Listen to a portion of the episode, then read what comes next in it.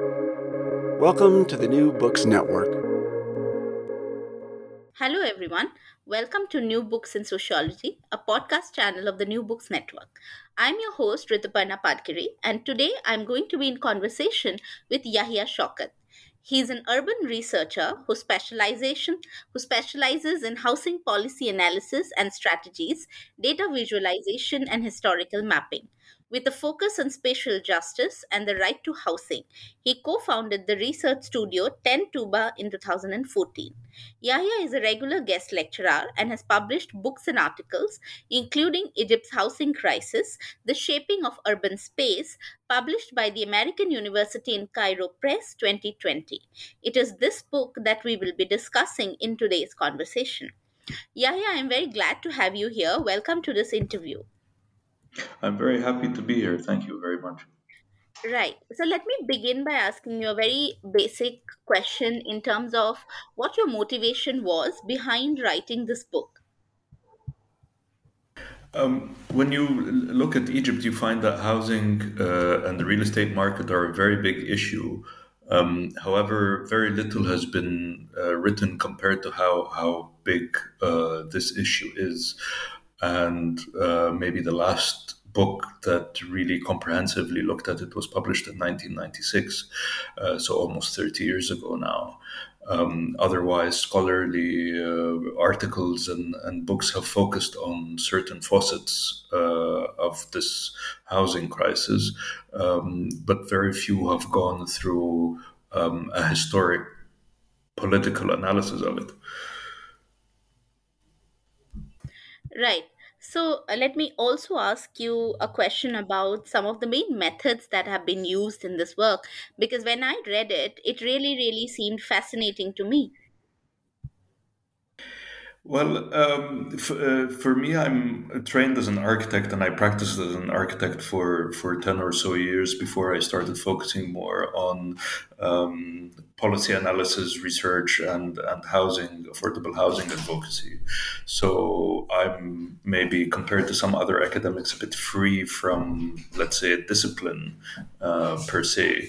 So I was able to use many tools um, to try and get to an answer of some of the questions that uh, that I felt needed answering.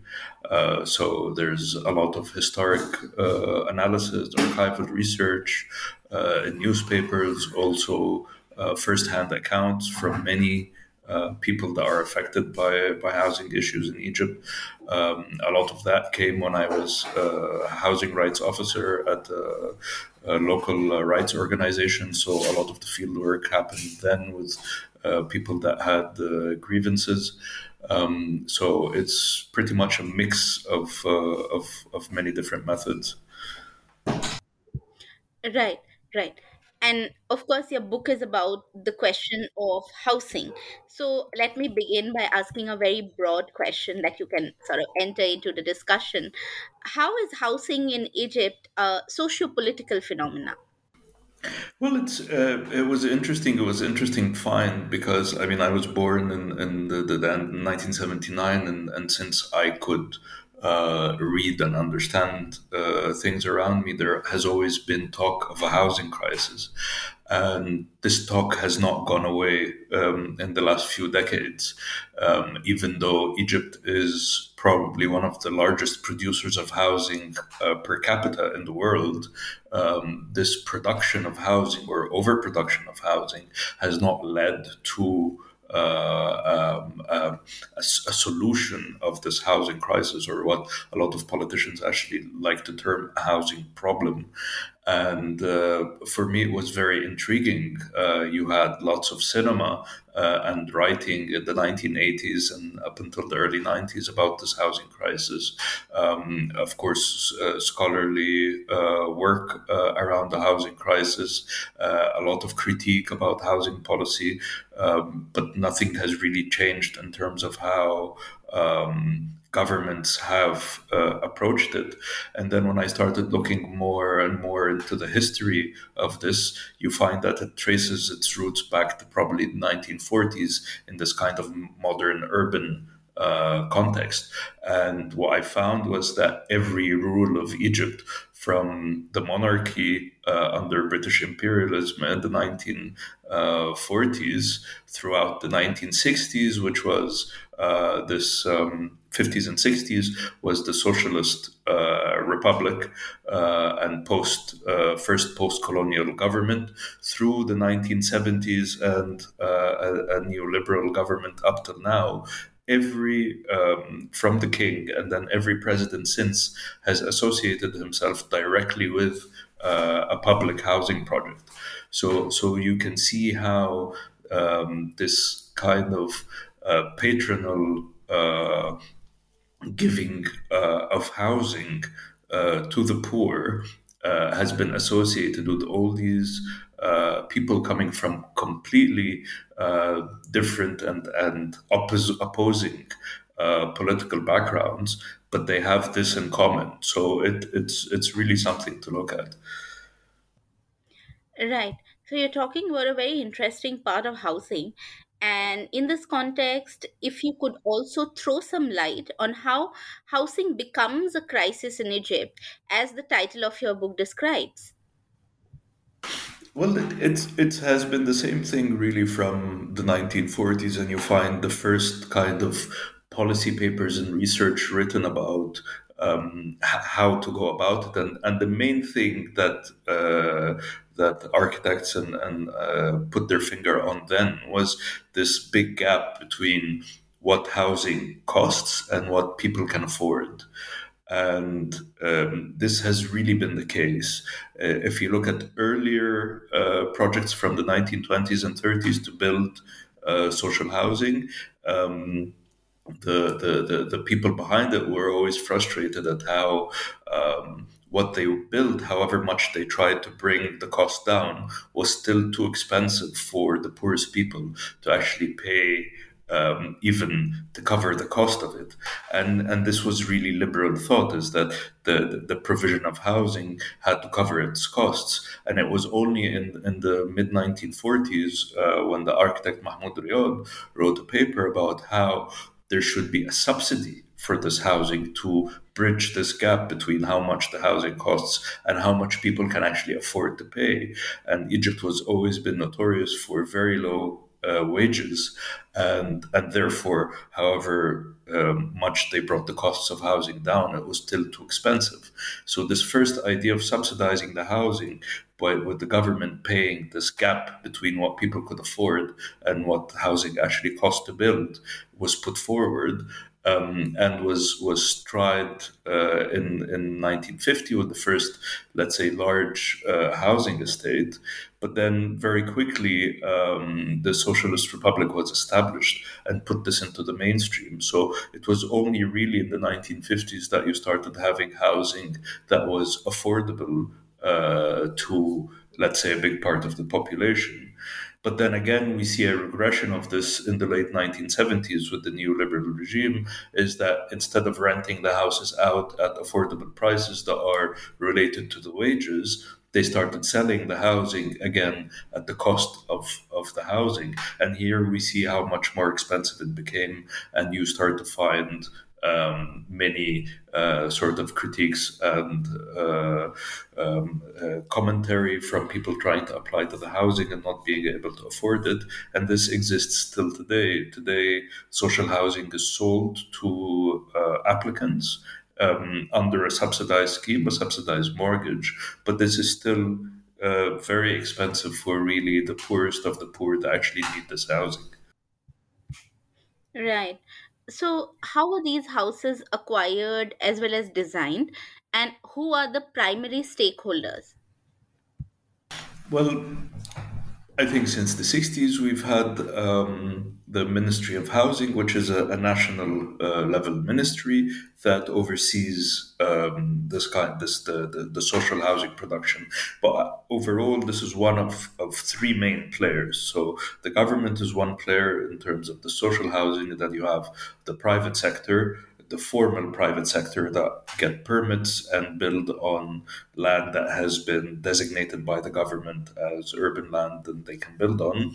And then you have the informal sector, which is everything from um, owner occupier families um, to uh, mid-scale developers uh, that build without getting a permit and usually on agricultural land.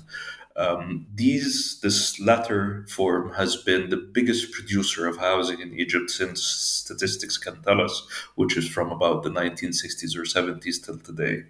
And more or less, they produce uh, especially around urban areas, they produce about 50% to 60% of the housing on average. This has started to come down a little in the last few years with big government crackdowns on um, informal housing.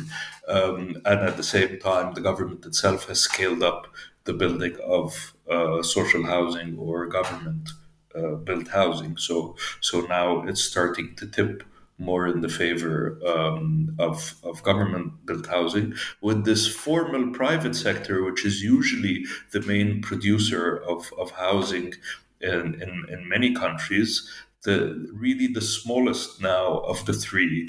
Um, and, and this is really a big imbalance. Uh, because this is where a lot of the money and investments uh, are, and and th- this should be more or less how uh, housing is built, and I'm not necessarily talking about big developers, but even self-built housing, if we can call it private as opposed to the government built, but for it to be formal. And there's no avenue for this. There is very little, if any, uh, government sanctioned land that can be sold to individuals or families. The, the government has, has recently been selling exclusively to um, registered developers.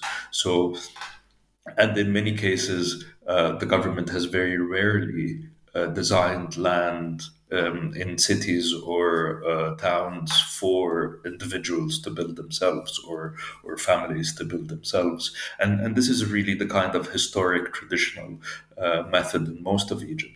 So so with this kind of ignoring that demand um, it has led to that very big part of society being informalized. Um, and at the same time, this kind of formal, uh, between quotations, private sector is really geared to the upper middle classes and upper classes. So it's a lot of luxury housing and very expensive housing, leaving only the government to uh, supply housing that is supposed to be affordable. But even then, I do not think, and based on my calculations, it has not been able to cover more than half the demand, even less, um, from groups that cannot afford uh, the formal private housing. Right. So you did talk about the government. Uh, do you think that there are some shifts in the way the Egyptian government's policies on housing have been made? And if yes, what would be some of the major shifts that have happened? Well, the, the major shift that I've been seeing over the last few years is that the government has now expanded uh, its housing to not just be, let's say, for low income or middle income, but also higher incomes. So it's gotten into uh, this kind of luxury uh, and upper upper middle class housing. Um, and and this is very intriguing uh, at a time when it's uh, it's it's it's being more liberal in a lot of other um, um, let's say social uh, services like health and like education. It's been more um, keen uh, to go into the real estate industry. And in, in many ways, uh, it's it's not very it's not a strategic industry unless it's just about um, providing uh, subsidized housing or affordable housing, but it, it's not really. So, uh, a big portion of the housing that is government built today um, is actually not affordable. And in, in this time, this may shift again over the next few years uh, for it to go back uh, to affordable housing. But this can only be helped with the mortgages that um, it gives, which are subsidized because the interest rates in Egypt are very high. You can't, as a private person going to uh, a normal bank, it's very unaffordable to get uh, a normal mortgage. Interest rates in Egypt are now um, over 12%. Um, so the subsidized mortgages are now 3%. So it's a huge difference. Um, but these are only allowed for uh, certain housing of certain prices and for people that meet certain criteria. So it's like these these two markets um, of housing, if you like.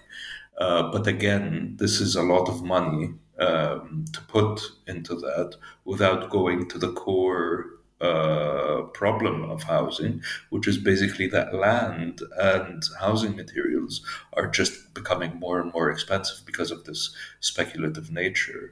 Um, when I first talked, uh, started talking to you, I told you that Egypt is one of the biggest producers, and this really has has killed this mantra of demand and supply is that there's a, a huge supply of housing, but it's of a certain price and a, and a, certain nature that many people can't afford it. But the, what this does is it produces vacancy. So you have a lot of ghost towns and a lot of um, empty housing that has utilities, that has uh, water and electricity hooked up to it, but no one's living in them or using them and they're just used as a form of investment and and uh, and even pension fund uh, for people that bought them. Uh, whereas there are many that need the housing to live in them, but they can't they can't access them.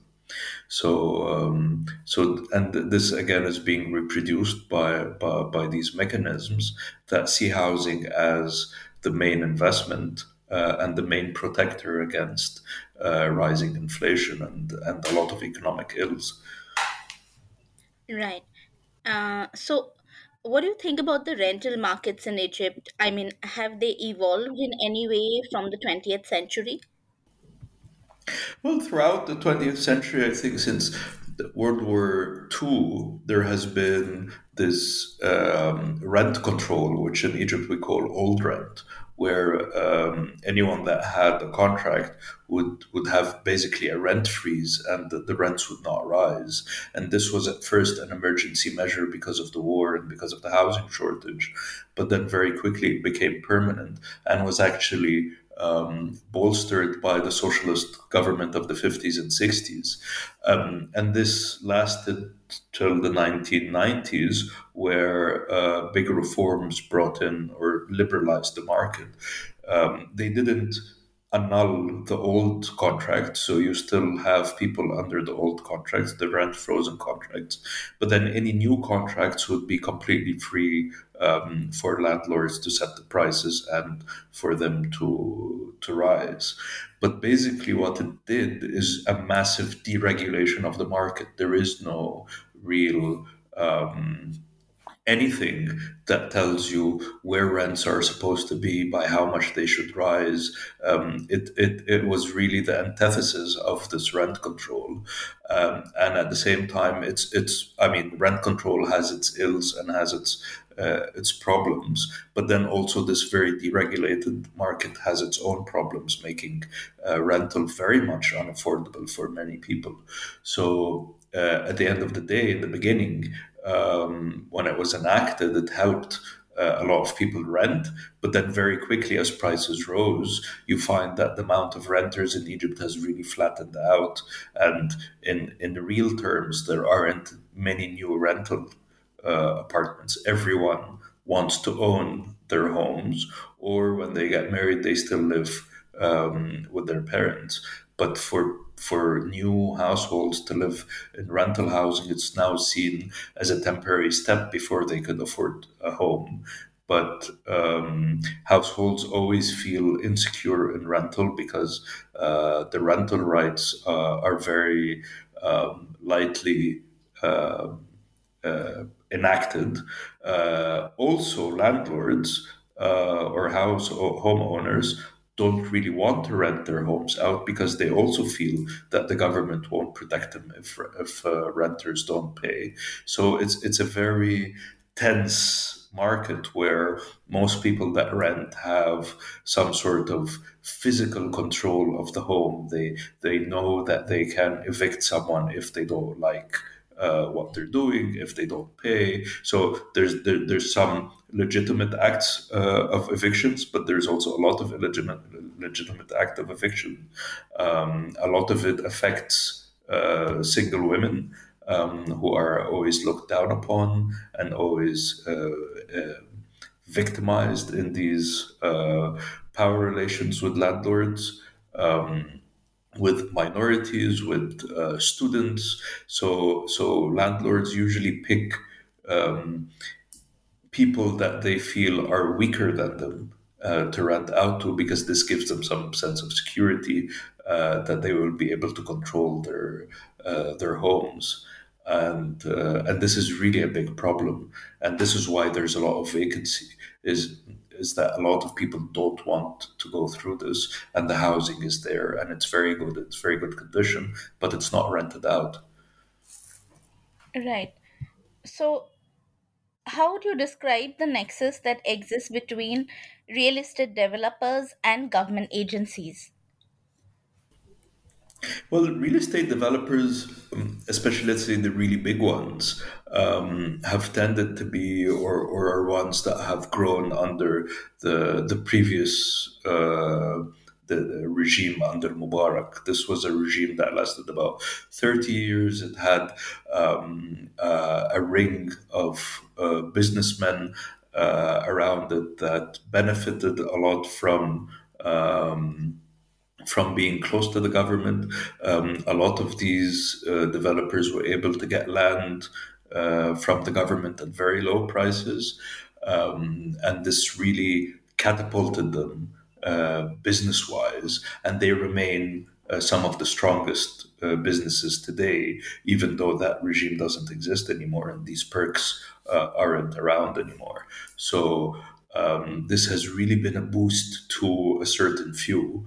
And with them came also uh, pressure on policy in these so-called new cities that are coming up around Cairo, in the desert around Cairo, where they control big parts of land in them, uh, and with them have been able to build and sell housing that is very expensive, but also to control it. So they control these compounds or gated communities. So even after they sell the homes, um, people living there live more or less like tenants, where these companies control utilities, control security, control maintenance, um, con- uh, control the services uh, inside, like the clubs, even provide now um, schools uh, and uh, shopping and administrative uses. So it's like a running business. It doesn't end just at selling the unit. Um, and this has been really lucrative. Um, we did uh, a recent study on this market, and we found that about the top 10 listed real estate developers, 50% are owned by non Egyptians through the stock market. Um, so this means that this real estate market is very much internationalized, and this gives uh, a very uh, big disadvantage for local residents against this huge international market is that there's a very big gap between the buying power and the market will always seek more and more growth uh, of profits at the expense uh, of affordability. And again, this is another case of this deregulation um, of the housing market and very little controls on making it uh, affordable uh, f- for the masses. Right. Uh, also, uh, what role does the idea of the beautification of the city play in Egyptian policy making? Um, I mean, this um, uh, this vision of, of the beautiful city or beautification of the city has existed, I think, since even the 1920s or 30s, and where a lot of planners and officials have always not liked the way uh, Cairo looked. Um, yes, it has a very big uh, poor population, and, and very big parts of it uh, of the housing uh, was either in poor condition, so it used to be uh, it used to be, let's say, beautiful between quotations and, and well built, but over the time uh, deteriorated. And then with the from the 60s, 70s, and 80s, you had the informal settlements uh, rise, where people uh, cut costs by not painting the facades. And uh, for a lot of people, this this became the ugly uh, part of the city. And there have been many uh, initiatives by the government to either demolish uh, these places and build um, designed or planned housing in their place. Um, and when that was not uh, very viable, then they started to give in and say, well, we'll just paint over them. So you have these places that um, are all painted in the same color uh, for, for, kilometers uh, along the, the ring road and the highways. Um, and uh, and yes, so it's always been this. Um, it's always irked politicians how Cairo looks, and it's just uh, a kind of uh, a shell. Uh, basically, of, of what what is behind this, and uh, very little has been done to sort of address what why really it became uh, between quotations ugly, um, and um, and yes, so we have this uh, this role. It's been very central and it's not going away anytime soon. Right. Last question. Could you also talk a little bit about the scope of future research in this field? Well, um, I think it, it, the future is, is, is more of, uh, of of looking into into the past and how we, we got here, and um, it, it's a very um, in in many ways it's predictable where where this is going to go is uh, is that affordability isn't going to happen anytime soon. And people will continue uh, providing themselves with housing um, in the ways that they can with the means that they can. Um, however much this is cracked down upon um, it, w- it will still happen because um, ultimately uh, uh, you have millions of families that um, that need uh, to be housed. Um, and the solutions out there and the, the, the what is offered out there is not within their means or uh, culturally appropriate. So we will continue to have this tension um, until something uh, really deep uh, is addressed in how housing is built. Um, so I see more of this. Uh, I see a continuation of the new cities being built, um, though. Uh, uh, especially with gated communities, uh, proliferation uh, of them. Uh, but I also see this risk of the real estate market continuing, um, and and you've always had these kind of bubbles and bursts, um, and and very little uh, in in the way of avoiding them. So it's what I see is really more of the same. It's just the scale of it uh, is different, um, and uh, and yes, uh, it's uh, it's it's not very different uh, future. Right. Thank you so much, Yahia, for this wonderful conversation. It was a pleasure Well, thank listening you, to Rita you talk Parna. Yeah it was such a pleasure listening to you talk about your book and i hope that our listeners go back and buy a copy and read the book. Those who have already read it i hope you read reread it after the perspectives that the author himself has thrown our way. So thank you once again yahia. Okay, and thank you for having me.